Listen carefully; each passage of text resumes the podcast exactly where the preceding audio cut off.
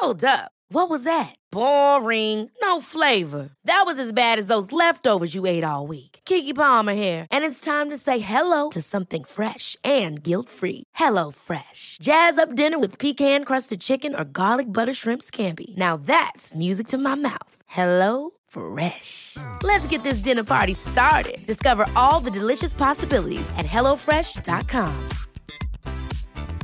There's never been a faster or easier way to start your weight loss journey than with PlushCare. PlushCare accepts most insurance plans and gives you online access to board-certified physicians who can prescribe FDA-approved weight loss medications like Wegovy and Zepbound for those who qualify.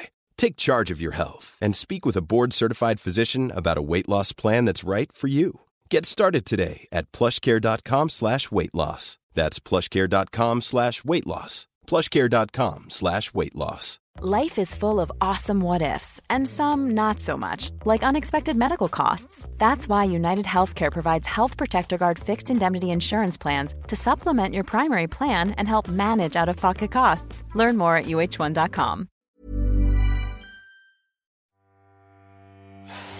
Welcome to Savvy Business, Life Unscripted, with your host, Christina Rivera, where our guests share their wisdom and valuable business tips, empowering our audience to expand their personal potential. Hi, Carolyn Stern. Welcome to Savvy Broadcasting Life Unscripted. I'm so grateful to have you here today. Uh, we're going to talk about something quite important, and that is leadership and uh, building it with emotional intelligence, how to harness the power of emotional intelligence, which you've written about in your new book, The Emotionally Strong Leader. There we go. Yeah, very important. You know, I think a lot of people understand I have to be a leader in my organization, for my employees, for my vendor, for my customers. But what does that entail? And then where does emotional intelligence show up for all of this? But before we go to all those juicy bits, uh, share a little bit about your backstory. So, why I actually wrote the book, um, I've been, you know, I've had my business for over, I guess, 16 years now. And I was sick and tired of hearing successful leaders say that sharing emotions should cause shame and it was a sign of weakness. And hence why I called the book The Emotionally Strong Leader, because mm-hmm. you can be emotional and strong, they're not mutually exclusive and so i think uh, the reason i wanted to write the book was just i, I, I really want to teach people to not fear feelings mm-hmm. uh, feelings you can make friends with your feelings feelings are not emotions are not the enemy yeah. and it's really just about getting learning the mental skills and cognitive strategies to be bigger and stronger than our emotions so that they don't take over our lives and that's not strong arming our feelings christina that's mm-hmm. not uh, saying that we have a you know a steely resolve not to feel that's not not that's not what the book's about the book's about mm-hmm. paying attention to what you're feeling and what is that feeling telling you about you wow i, I like that you say what is that feeling telling you about you um, because I, I think you're right. In being in corporate America for many years myself, I've seen this kind of tough, as you said, steely attitude, and it can make you know your employees, your vendors feel like you're unfeeling. And yeah. uh, I think where people think you shouldn't bring emotions into the um, boardroom is when those emotions are unchecked and you don't know how to um, deal with them and maybe in, in a responsible manner and, and in a way that you're not all over the place. But as you said, if you say, what are those feelings saying about me right now? And how, you know, what, what is it saying about me in the situation? Yes, absolutely. And so I think the thing is, and what I wrote in the book is you can you emotional being emotional just means you feel things deeply i feel things deeply mm-hmm. but i'm also a really strong businesswoman and so that doesn't mean i can't feel things deeply and be strong and mm-hmm. so the piece is is i had to learn my emotions were running me i had to learn ways to be bigger and stronger so that i could be an objective bystander of my emotions and and that's sometimes hard because their emotions are really personal and mm-hmm. painful mm-hmm but it's yeah. learning how to what am i feeling what is that feeling telling me about me mm-hmm. what triggered that feeling you know where did that come from and you know why is it there why am i feeling what i'm feeling and what can i do about it if we can just spend time reflecting on our feelings mm. we can do something about it but if we're just acting out and not even realizing i don't know about you but how many of us have been um, frustrated but shown mm. it as anger yeah right yeah. like like all right and so the challenge is if i could say hey i'm feeling frustrated well what does frustration look like what does it sound like what causes frustration well what causes frustration is unmet expectations what causes anger is unfairness or injustice. Mm. And so knowing the different, the causal, the granular differences of those two emotions are really critical. But let's be honest, we haven't had an emotional education in school. Mm-hmm. I mean, I certainly didn't have good emotional intelligent role models growing up. I didn't learn mm-hmm. it in school. And of having been a university professor for the last 25 years, I see mm-hmm. how these problems are now plaguing our modern workforce, right? These these students aren't learning how to assert themselves, so they take on the lion's share of group projects. Well, that's same we graduate those students. We don't teach them how to be assertive. And then what happens is those students become leaders or mm-hmm. employee well first they become employees in an organization and they continue to not be assertive. They don't stand up. They mm-hmm. don't say no when they want when they want when they need to. They don't know how to set good boundaries because we're not teaching them in schools. And so i think the challenge is instructors or and professors need to start teaching. Rather than giving stress we need mm-hmm. to start teaching people how to manage it. Rather mm-hmm. than putting people in teams we need to start teaching how people how to work within those teams. And unless we teach them that emotional education it's the school of life that teaches us these things. The hard way. Yeah. Uh, no I, I, totally get you there. Uh, and, and in fact not only are um, a lot of people not including myself at the time there were many times i worked in corporate america where i'd work 12 or more hours not knowing that i should put some boundaries up and maybe go home once in a while. Um, but also when you do get you know first year employee maybe you move up the ladder you become a manager supervisor whatever the title might be and now you're leading people but you don't have the tools in order to lead. And then as you say you might um, be angry which is you're really frustrated at your team. You don't know how to maybe get your what you need across to them and here's something else i've witnessed is sometimes when you when people have been uh, kind of promoted into these positions without the tools they feel like oh i got to be bossy and da da da and tough and um, it actually comes across as kind of mean but not really in an assertive way that helps themselves or the people that are under them that they're overseeing. Well, it's funny that you mentioned that. I wrote a story in the book in, in chapter two all about uh, in my when I first became uh, uh, before I was a university professor, I was a high school teacher. Mm-hmm. And I was, you know, tw- in my early 20 or mid 20s when I was teaching eight, 17, 18 year old students. Mm-hmm. And I had these two students in my class. And I, again, like you, thought, oh, I have to be tough. I can't show them that I'm, you know, I have to be tough and rough and, and, and uh, strict. And what I ended up happening is there were these two students that got into a fist fight in the first day of class. Uh, we were they we were teaching an entrepreneurship class, and they were fighting about who what business we were going to run as as a school. And I thought, how the heck am I going to get these young kids to listen to me, let alone learn from me? And so what I ended up doing, and this is why how I found emotional intelligence, is I started to connect to those students on an emotional level. I wanted to figure out what makes them tick, what made them who they are. And then what I did was these, you know, these were the challenging students of the school. Mm-hmm. And I did what everyone else thought I was crazy. I made both of them VPs of the company. So I made one the VP of uh, uh, uh, production and the other one the VP of human resources. And I thought to myself, you know, and my faculty thought I was crazy. Like, why are you doing this? Uh, and I, I thought these kids probably never got any opportunity, right? They were c- considered challenged children, and so they probably were never given that that uh, leg up. And so I gave them that leg up, but I connected with them. And that's when I realized when you connect with people on an emotional level, great things happen. So not only did that one student, so interesting as I wrote the book 20 years later, yeah. I reached out to both of them to kind of find out because they are the ones that started me on this journey. I didn't know what emotional intelligence was back then, but I knew when I connected with them on an emotional level, great things happen. Well, what ended up happening with the one student, I couldn't find the the Kyle, as I call him in the book, um, and sit, but I did find Cindy. And Cindy um, ended up being the most improved student of the school after I gave her that chance. And when I connected with her 20 years later, she had told me that she had just come from foster care. She had just been back into her home. So she was going through a, a myriad of, of emotional challenges at home. And because I connected with her, because I didn't you know push her away because uh, she pushed she told me in the book in fact i quote her like she pushed me because she was hoping that i would go away but i pushed back and i met her where she was at well great things happened and that's the power of emotional intelligence. We all have this superpower within us. Think about it christina.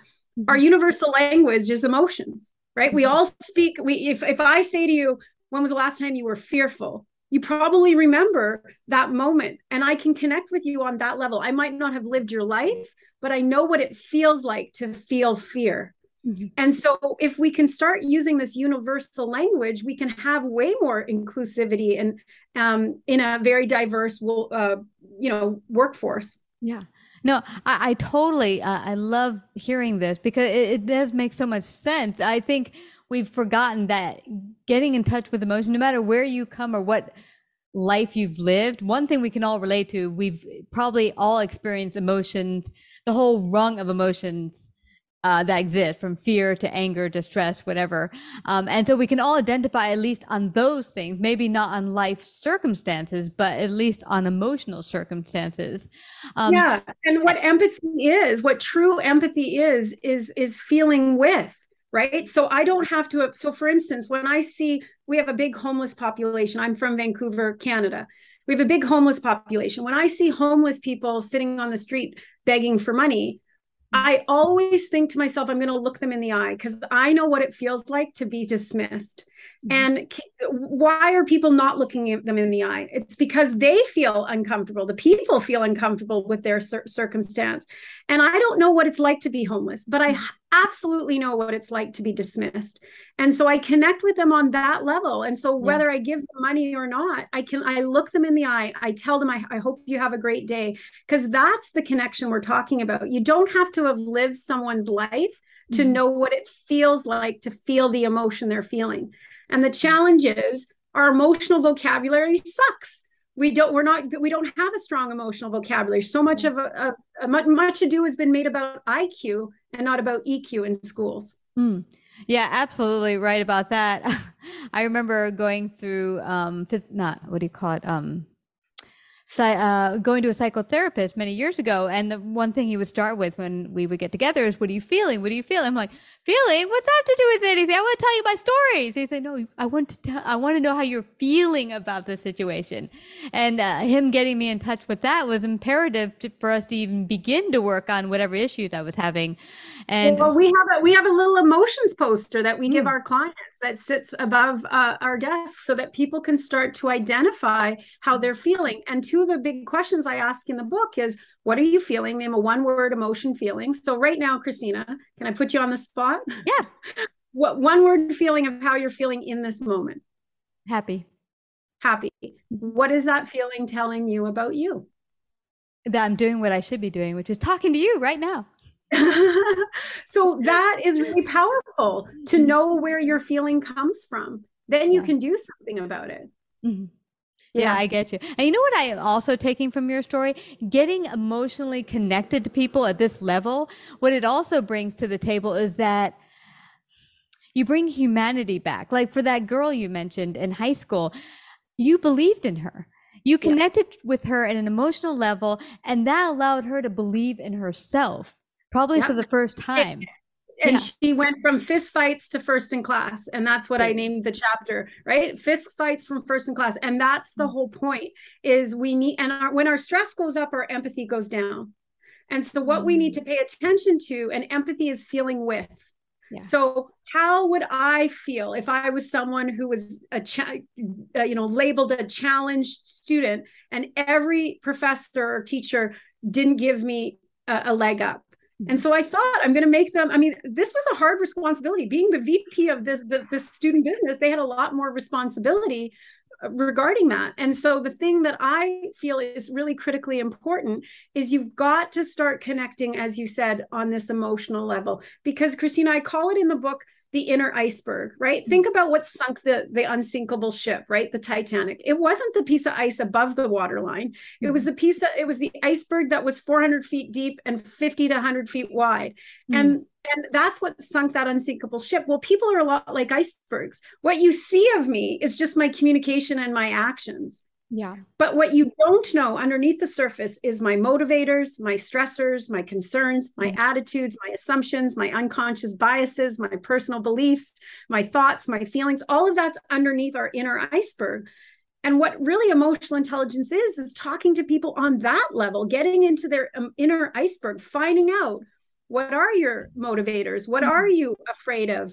You know, what are you concerned about at work? That's what's going to connect people on an emotional level. Yeah I, I this is so imperative. I, I, remember having a really difficult boss. I called her the boss from hell at the time.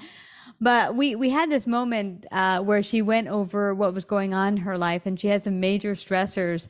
And it was interesting because hearing that go on what was going on in her life allowed me to say you know i get you a little bit more when you're being ah you know yeah. not the friendliest nicest boss i can get where you're coming from why you might be a little curt or i feel maybe at the time disrespectful because there's something going on that i'm not privy to because what's going on in everyone's per, you know personal life there's a million different lives going on and we're not privy to what's going on in their internal lives of all the people we meet yeah and i think emotional intelligence is truly about being curious not judgmental mm. i mean it's really easy for us to make judgments um, now you know now more than ever right and i yeah. think with social media that just makes it even easier because now we don't even need to look people in the eyes we can state our judgments online behind a screen yeah. and so the challenge is is the next like think back for your for your listeners think back to someone that really is bugging you at work mm-hmm. whoever is getting underneath your skin why don't you start asking yourself i wonder what's going on for that person to be the way they are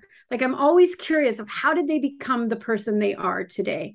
And rather than judgmental get curious. And then i mm-hmm. think when you you used your example you kind of you know if people could get curious. So rather than saying so if i am frustrated but i show it as anger yeah. rather than people just judging my anger right? That's attribution bias right? Attributing a, a, an emotion to a behavior. Mm-hmm. but if if if i was just angry and acted angry. Rather than you judging it as anger why don't you ask me how are you feeling? Are you feeling frustrated or are you feeling angry? Because what i'm noticing is you're feeling angry uh, uh, what, what i see is that you're you're seeming angry. That's the story i'm telling myself. Is yeah. that true yeah. And then sometimes maybe they're not ready to talk about it, but when you go deeper and say, you know, I noticed you, um, you know, hurt yourself yesterday. Is there something I can do to help you? Or, you know, just bringing it to the table. Oh, well, yeah, you know, I've been, my husband left me, or, you know, I just found out I have cancer, or whatever it is. Uh, people want to open up because when they're dealing with difficult circumstances, they want to be able to feel that they can uh, let it, that people will hear them and understand them. And I think that's what you did for your student in high school and also the homeless people because who likes to be lonely and not heard? I think it was Oprah that said the thing people want most is to be heard and and and seen. Yeah. yeah. And when people feel connected to, appreciated for, and uh, appreciated for the work that they do and fulfilled in their in their job, it improves how they feel and perform at work. And how you feel mm. affects how you perform. And so if we can start tapping into how people are feeling, mm-hmm. then we can in, in, improve. I mean, ultimately, as leaders, we want to high performance, right? Mm-hmm. But I, I, think about the last time you were emotional. How creative were you? Mm-hmm. Think of the last time you were stressed. You know, could you retain what you were learning? Right. It, it, it's really our your emotions impact our creativity, our decision making, our relationships, our communication. They impact everything, and they matter.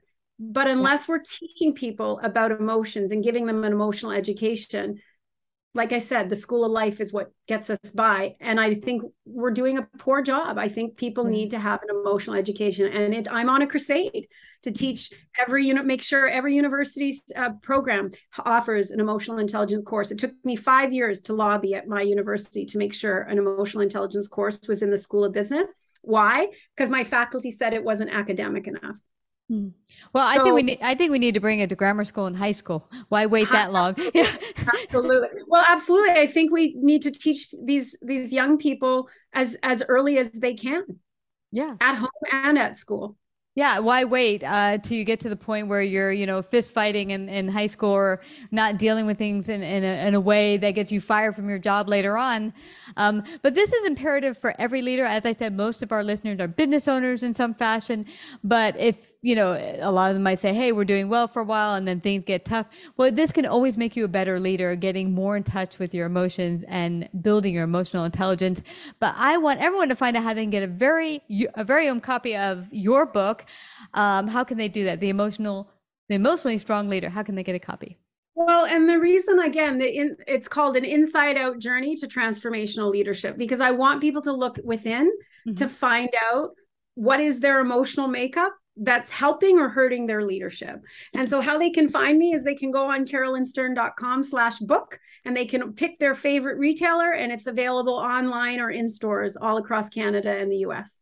Awesome. And is there any other upcoming events you want to share with anyone? I know you said you had some book signings coming up. Yeah, I just did a book signing this weekend. Uh, stay tuned for, you know, check it, follow me on social media, Carolyn Stern. Um, stay tuned for our next future book signing. Uh, we're, uh, we don't have anything booked right now, but we will very shortly. Awesome. Well, Carolyn Stern, I just have to thank you again. You've given so much food for thought um, and wisdom to our audience. Thanks for coming to Savvy Broadcasting. Thanks for having me, Christina. You betcha.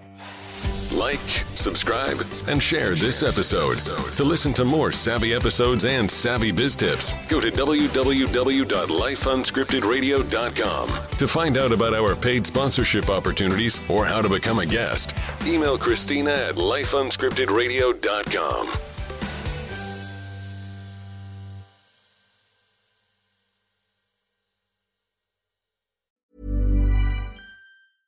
Ever catch yourself eating the same flavorless dinner three days in a row? Dreaming of something better? Well, HelloFresh is your guilt free dream come true, baby. It's me, Keke Palmer. Let's wake up those taste buds with hot, juicy pecan crusted chicken or garlic butter shrimp scampi. Mm. Hello Fresh. Stop dreaming of all the delicious possibilities and dig in at HelloFresh.com. Let's get this dinner party started. Planning for your next trip? Elevate your travel style with Quince. Quince has all the jet setting essentials you'll want for your next getaway, like European linen, premium luggage options, buttery soft Italian leather bags, and so much more. And is all priced at 50 to 80% less than similar brands. Plus, Quince only works with factories that use safe and ethical manufacturing practices. Pack your bags with high-quality essentials you'll be wearing for vacations to come with Quince. Go to quince.com/pack for free shipping and 365-day returns. Mom deserves the best, and there's no better place to shop for Mother's Day than Whole Foods Market. They're your destination for unbeatable savings, from premium gifts to show-stopping flowers and irresistible desserts. Start by saving 33% with Prime on all body care and candles. Then get a 15-stem bunch of tulips for just $9.99 each with Prime. Round out Mom's menu with festive rosé, irresistible berry chantilly cake, and more special treats. Come celebrate Mother's Day at Whole Foods Market.